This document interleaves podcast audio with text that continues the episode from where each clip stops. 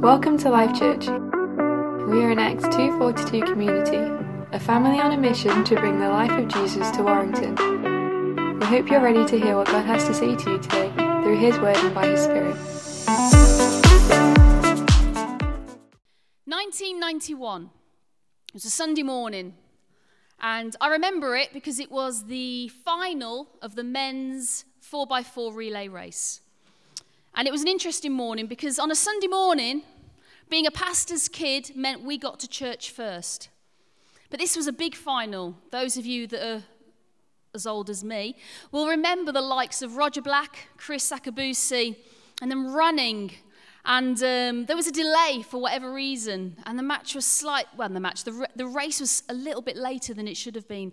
And I remember us just kind of looking at my dad, thinking, "Please, Dad, we've got to watch this. We've got to watch this." Just hoping and praying that you know he would hear the word from the Lord to say, "You can be late for service this morning," and he did. And I remember watching that race, and I was so made up.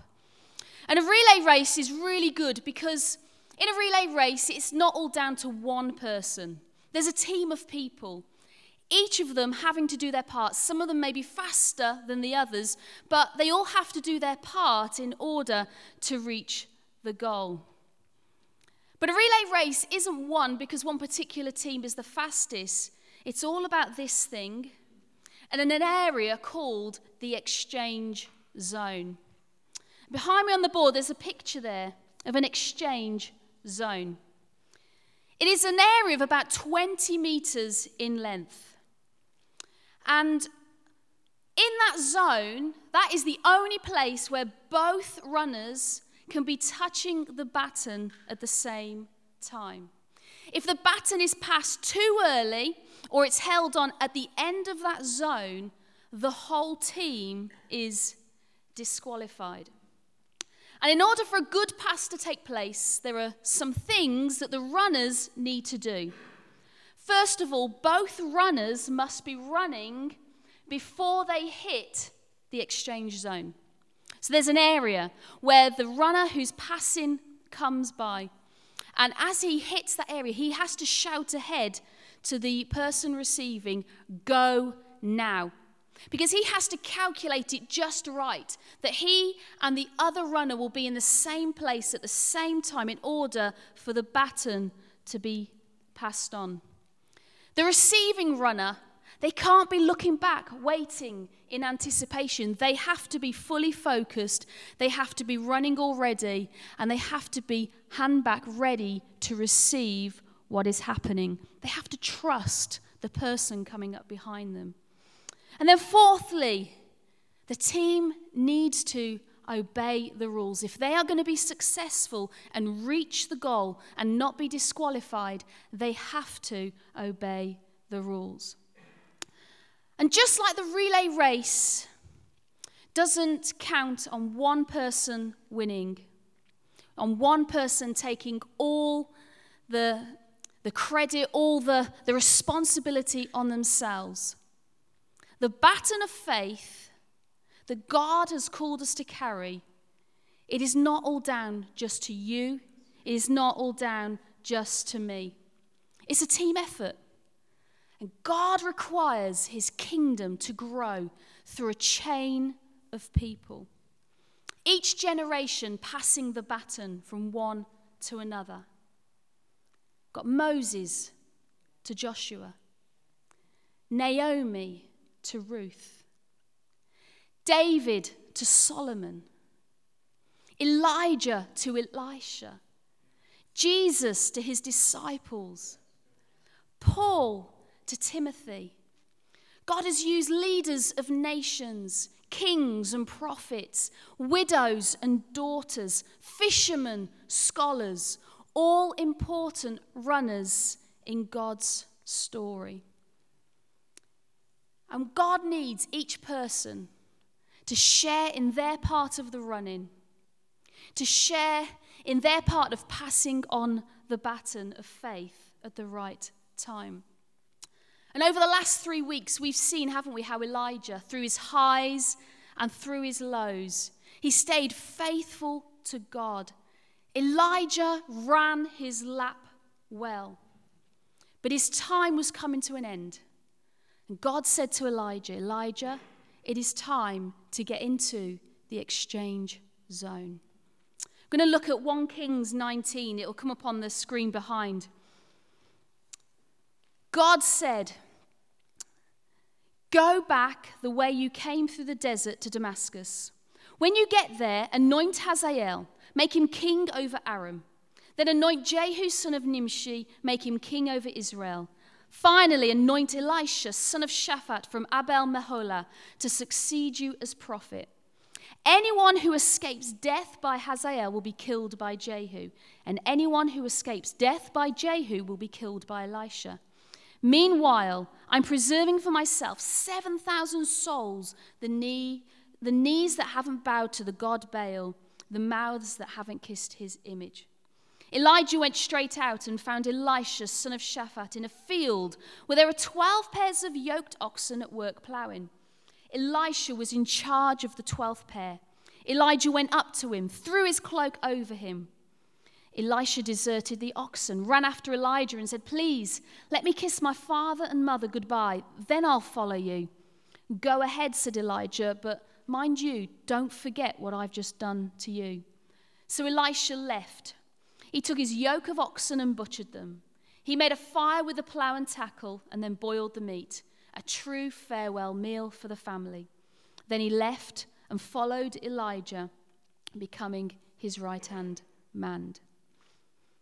And in the relay race that God has for each of us, the first thing is this if we are going to receive the baton, then we have to have empty hands. We need to be empty handed. As Elijah walked out into that field that day, as he walked up and down the laborers, he took off his cloak, he draped it over Elisha. And in that moment, Elisha had an invitation. He had an invitation to come and follow Elijah. And in the relay race of God, Elijah was moving into the exchange zone and calling Elisha to come and join him in that place. History tells us that when the Romans landed upon the shores of our fair country, one of the things that Caesar did straight away was give the order burn every ship. And the reason he did that was because he knew that if his men thought that there was any chance of retreat, if his men thought that if it didn't go quite to plan, they could run back, they would have. And so he had to put a stop to it and said, No, we are here for the long haul. This is who we are. This is the job we've come to do. We are going to be wholehearted in our invasion. And so Elisha, if he was going to accept the responsibility that Elijah gave to him, he had to be running in the relay race.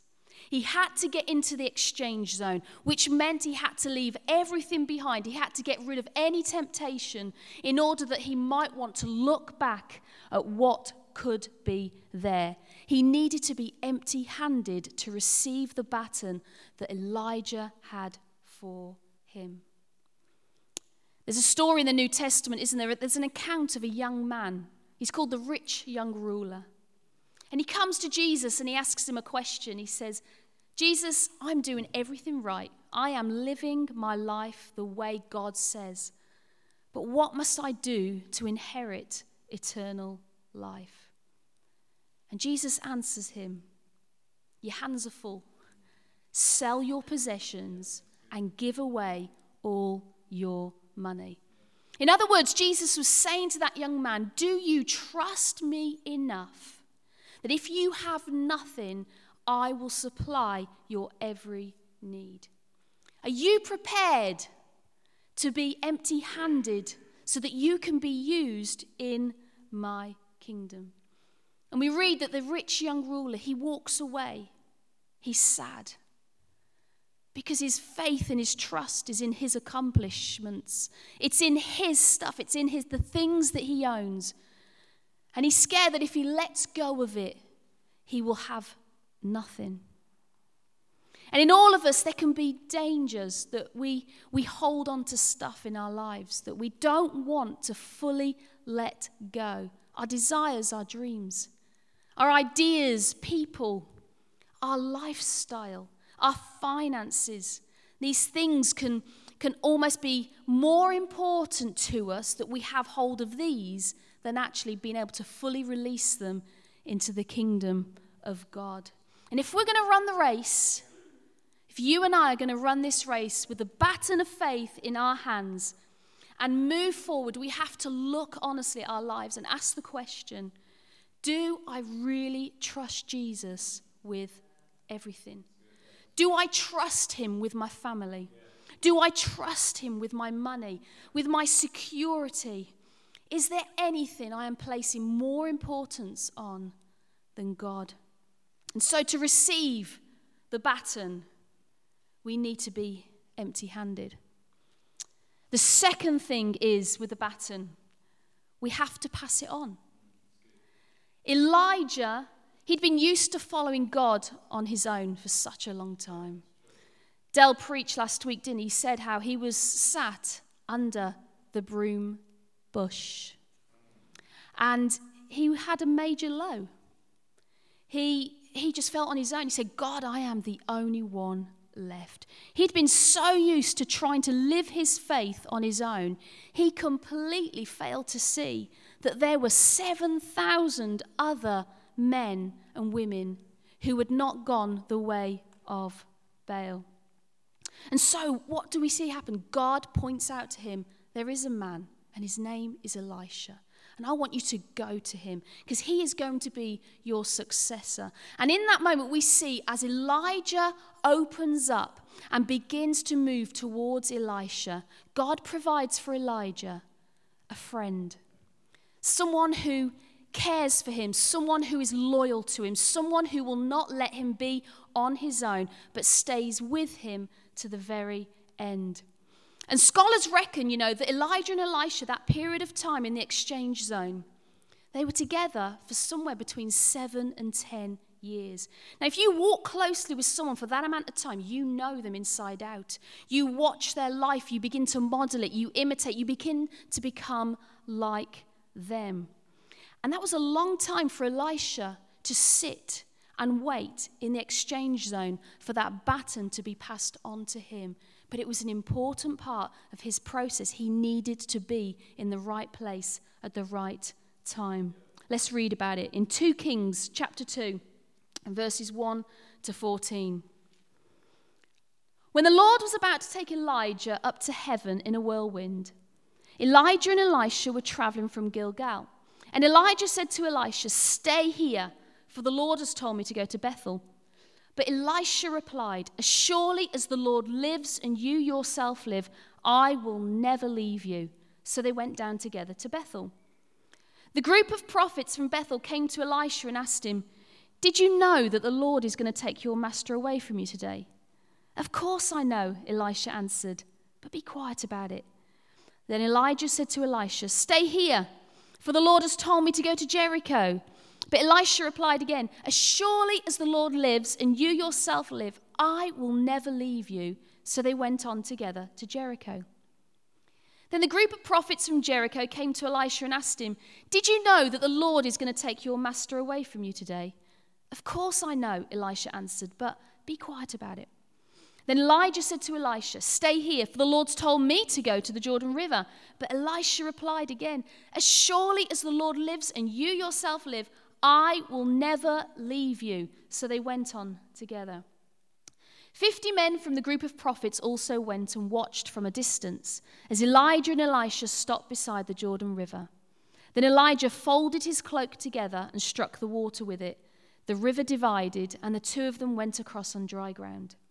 When they came to the other side, Elijah said to Elisha, Tell me what I can do for you before I'm taken away.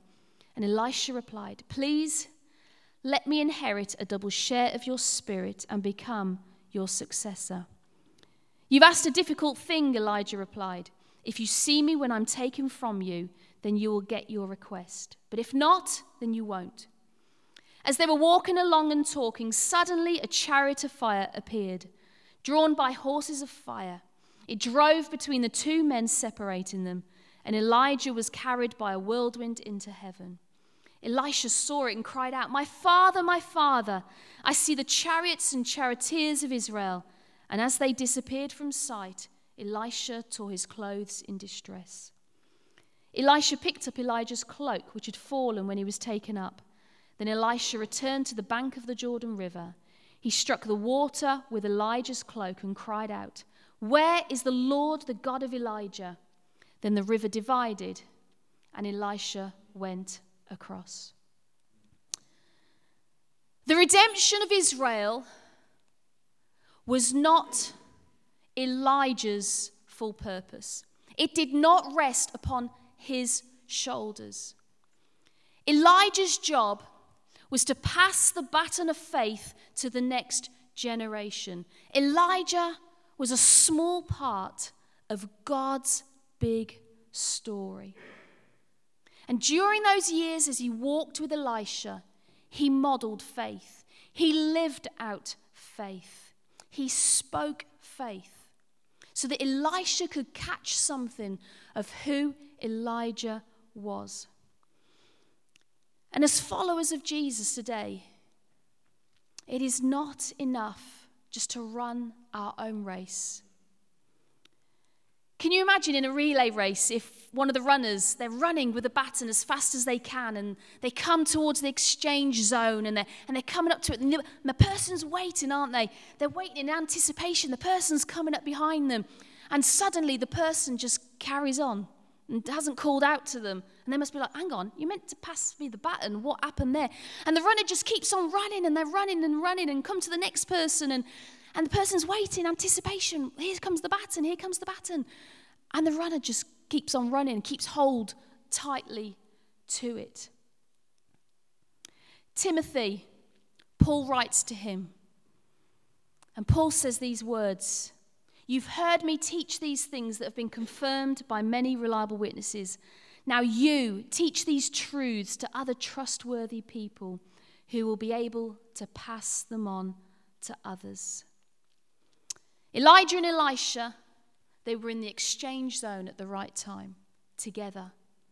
They were just walking, they were just talking, nothing particularly special going on but they were in the right place for the faith baton to be passed on. And throughout the ages, as we read the history books of the church, God has had the right men and the right women in the right place at the right time as the baton of faith has been passed on from generation to generation. You know, when people have shared their faith, they've not just, not just done it because of its, its power for their children, but for their children's children and their children's children's children. And God has had men and women live authentic lives in order that people can catch hold of what God has done in them. Jesus came over 2,000 years ago. How is it you and I follow him today? For 2,000 years, generation after generation have passed on this baton of faith. Men and women have lived up to their part of the relay race and they have run well. Some of us have been Christians for years. How much of what has been imparted to us are we actively imparting into other people? Who are we discipling? Who is walking close enough to us that they get to see God move in our lives. Finally, in a race, we, we reach the goal. When Jesus called his 12 disciples, they were fishermen, they were working in the marketplace. And when he invited them to come follow him, they had to leave everything behind. They had to come to him empty handed. And then an exchange took place. He spent three years with them. He modeled himself to them, he, he showed them his power, he revealed his authority, he, He revealed to them his words of life. An exchange began to take place. And then at some point, the baton was passed on to them. In Matthew 28, we read Jesus said to his disciples, Go and make disciples of all nations, baptizing them in the name of the Father, the Son, and Holy Spirit. Teach these new disciples to obey all the commands I've given you, and I am with you always to the end of the age. At that moment, Jesus said to his followers, Here is the baton. I want you now to run your lap well and pass it on. And since then, generation after generation, men and women have passed on the baton of faith. And today, Life Church Lim, it's our turn to carry the baton. It's our turn to carry this baton of faith to the next generation. It's time for you, it's time for me to run my lap well in order that I pass on the baton of faith. And so, my challenge to us all today is this Am I living a life that runs the race well? Does my life encourage people to seek more of Jesus for themselves? Who am I intentionally discipling today? When Elijah was whisked off to heaven, Elisha wasn't left with nothing. We read right at the end of that passage. He picked up Elijah's cloak from the floor and he put it on. And the cloak that he put on was a symbol that he had God's power and he had God's authority to run his race well. And when Jesus went to heaven, he said to his followers, I'm not leaving you on your own. I'm going to send someone who, when they come to you, you are going to move in power and authority. God sends the Holy Spirit, doesn't He, to cover these followers who in themselves could not do what they'd been called to do unless they had God's power and authority upon them. And the goal of the race, that, that reaching end, that final bit, it will never be reached until Jesus returns. And so God's mission and his plan and his story, it outlives us. But we are to continue it, we are to carry it on. And today, it's our turn. But if our hands are too full, we can't carry the baton. And so maybe tonight, some of us, we need to, Lord, I need empty hands. I give it to you. I, I trust you with it. Whatever the outcome, I'm going to cut off the stuff. I'm going to be empty handed. For some of us, you've been given the baton you need to run with it. You need to begin to move. You need to begin to start to share. You need to run your part of the race well. And for some of us, the exchange zone's coming. Who are we passing on? Who are we discipling? Who is going to run with the faith baton after us? Let's pray, shall we? Lord Jesus. Lord Jesus. Lord Jesus. Lord, if there are things in our lives that would seek to, to crowd you out, if they would, or things that maybe we hold on to because maybe we're nervous or afraid that if we if we let them go, then we've got no control. Lord, I pray tonight that you will enable us to be empty handed. Lord, we want to be men and women who run your race well. We want to be men and women who, when the baton is passed on to us, that, Lord, we can run with it and not be laid down or look back at and, and be like worried and stuff like that. Lord, we want to have hands open to the things you would ask us to carry. Lord, I pray for us in this room tonight who maybe we know we've got the baton, but Lord, we keep it to ourselves. We're, we're, we're too afraid to perhaps share who you are or to allow people to walk with us. We're too afraid in, in, our, in our run, Lord, in our relay race lap, Lord, to, to walk with other people because they might see that maybe we haven't got it all together. Lord, Elijah did not have it all together, yet you used him, Father, and you use, Lord, broken people, Lord, to, to bring your glory, Lord. Lord, and I, and I also pray, Father, for those of us who Lord, the exchange zone is up ahead. There are things that we've run with that now other people need to begin to run with, Lord. Lord, I pray that we would know when the right time is to pass it on, that we would have those people who walk alongside us, who we are training up, who we're discipling, Lord, to take on the next step, Father. Lord, we do not want to be a generation, Lord, who missed it for you, Father, Lord. But we want to see the next generation and the next generation after them, God, running well because we did our part, Lord. Lord, I pray for all of us. Fill us with your spirit, Lord, that we would be able to run in the power um, that only comes from you, that we would run in your authority, Lord Jesus. And um, yeah, I pray, Lord, that if anything tonight, Lord, that is that I have spoken about, Lord, I just pray that if that has hit a core in anyone's life, Lord, that you would just enable us just to, to act upon it, Father, and to, and to move into all the things that you have called us to. Amen. Amen.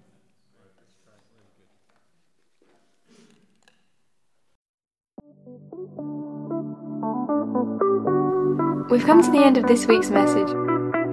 We hope you've been impacted and inspired. Keep up to date with everything that's happening by visiting our website at www.lifechurchwarrington.com.